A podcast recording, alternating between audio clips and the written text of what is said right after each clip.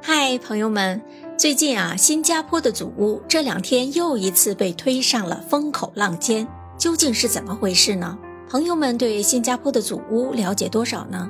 究竟是不是像网上某些博主或者是个别人说的那样，是村屋或者是平民屋呢？今天啊，咱们就来聊一聊新加坡的祖屋究竟是什么样的。我是梅子，欢迎收听乐活南洋。最近。一名看起来是新加坡本地人的高知人士，对新加坡的祖屋住户指指点点，甚至将住在祖屋里的人称作是下等人，引起了新加坡本地无数人的愤慨。这名在新加坡引发热议的印度族女子叫萨旺，她最近在职场社交平台领英上发布了充满争议的言论。她表示。自己因为政府允许祖屋居住人士在私宅范围内工作，而让他很难在新加坡生活下去了。他的言论指向了新加坡居住在祖屋里的人都是下等人，不配和他一起工作，真是太可笑了。说起来，很多对新加坡祖屋政策不了解的人，也曾经对祖屋发表过不少让人感觉有些贻笑大方的言论，比如一位来新加坡旅游的中国博主。在某天参观了新加坡祖屋区，并且拍摄了 vlog 时，就发表过这样的言论。他说呀，新加坡的祖屋是贫民窟，甚至还有一些博主为了博出位，更是将祖屋称作是要人命的村屋，让人实在是摸不着头脑，不知道他们说这些话的依据到底是什么。其实呢，真实的情况是这样的，在新加坡呀，有超过百分之八十的人口住在祖屋里。能住在私宅的人其实并不多。现任新加坡总统哈利玛在祖屋就住了超过三十年。当选总统之后，因为安全因素考虑，他才搬进了新住处。作为新加坡大部分人正居住着的房屋，新加坡的祖屋其实不单单是政府建造的，让大部分人都能居者有其屋的房子，同时也为所有居民提供一个社区、一种生活方式。而且最重要的是，购买祖屋是需要身份的。外国人是不能购买祖屋的，只有新加坡公民和永久居民才有权利购买。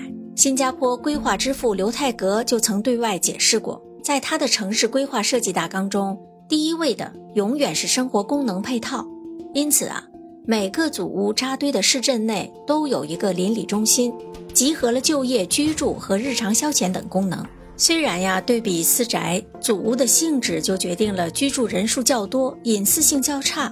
也没有公寓那样的配套设施，像游泳池、会所等等。但是对于安全性闻名世界的新加坡来说，这也不算个事儿啊。至于一些设施嘛，去住家附近的体育中心和民众俱乐部就够了，因为在每个祖屋区都有这些地方。而且这些年啊，新加坡政府在设计祖屋上也引入了更多的巧思，让祖屋在某些层面上不输给一些私宅了。就比如说。越来越多的高层祖屋现在都有了空中花园，就像是在新加坡 Skyville at Dawson 祖屋的空中花园，就能一览无余新加坡的南部山脊和市中心的景色，每天都能吸引很多人去参观。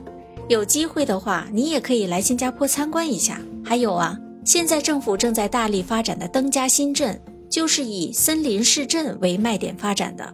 以农村、田园、果庄等为主题，新加坡当局分别打造了五个各具特色的住宅区，在这里，绿色植物和水景会和住房无缝交织，给居民提供一种全新的生活方式，营造出人们与自然共生的景象。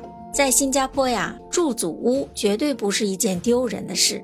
新加坡有不少明星也曾经是祖屋的拥护者呢。曾是新传媒七公主之一的陈凤玲，在接受媒体采访时就曾说过，自己买房的时候会选择买转售祖屋，而不是公寓。她说，她已经三十五岁以上了，作为新加坡公民来说呀，到了这个年纪可以自己独立买祖屋了，所以她不想浪费这个机会。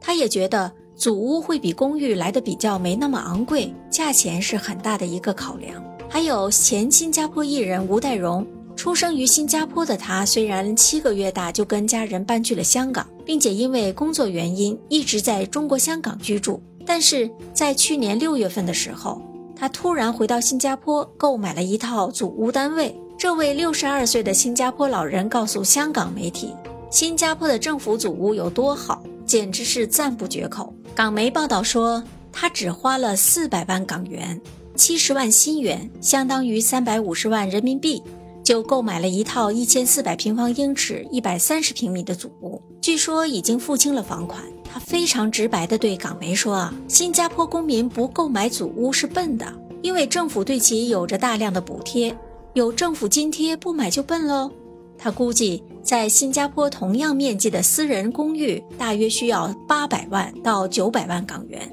一百四十万到一百五十万新元，人民币要六百万到七百五十万呢，直接翻倍了。令人感到玩味的是，吴岱融早就不在新加坡发展了。却还用新加坡的国籍薅政府的羊毛，看来新加坡祖屋的诱惑还真是无人能抵挡啊！梅子跟你聊了这么多，相信朋友们对新加坡的祖屋有了真实的认识了。新加坡的祖屋环境很好，价格又便宜，可以说是物美价廉。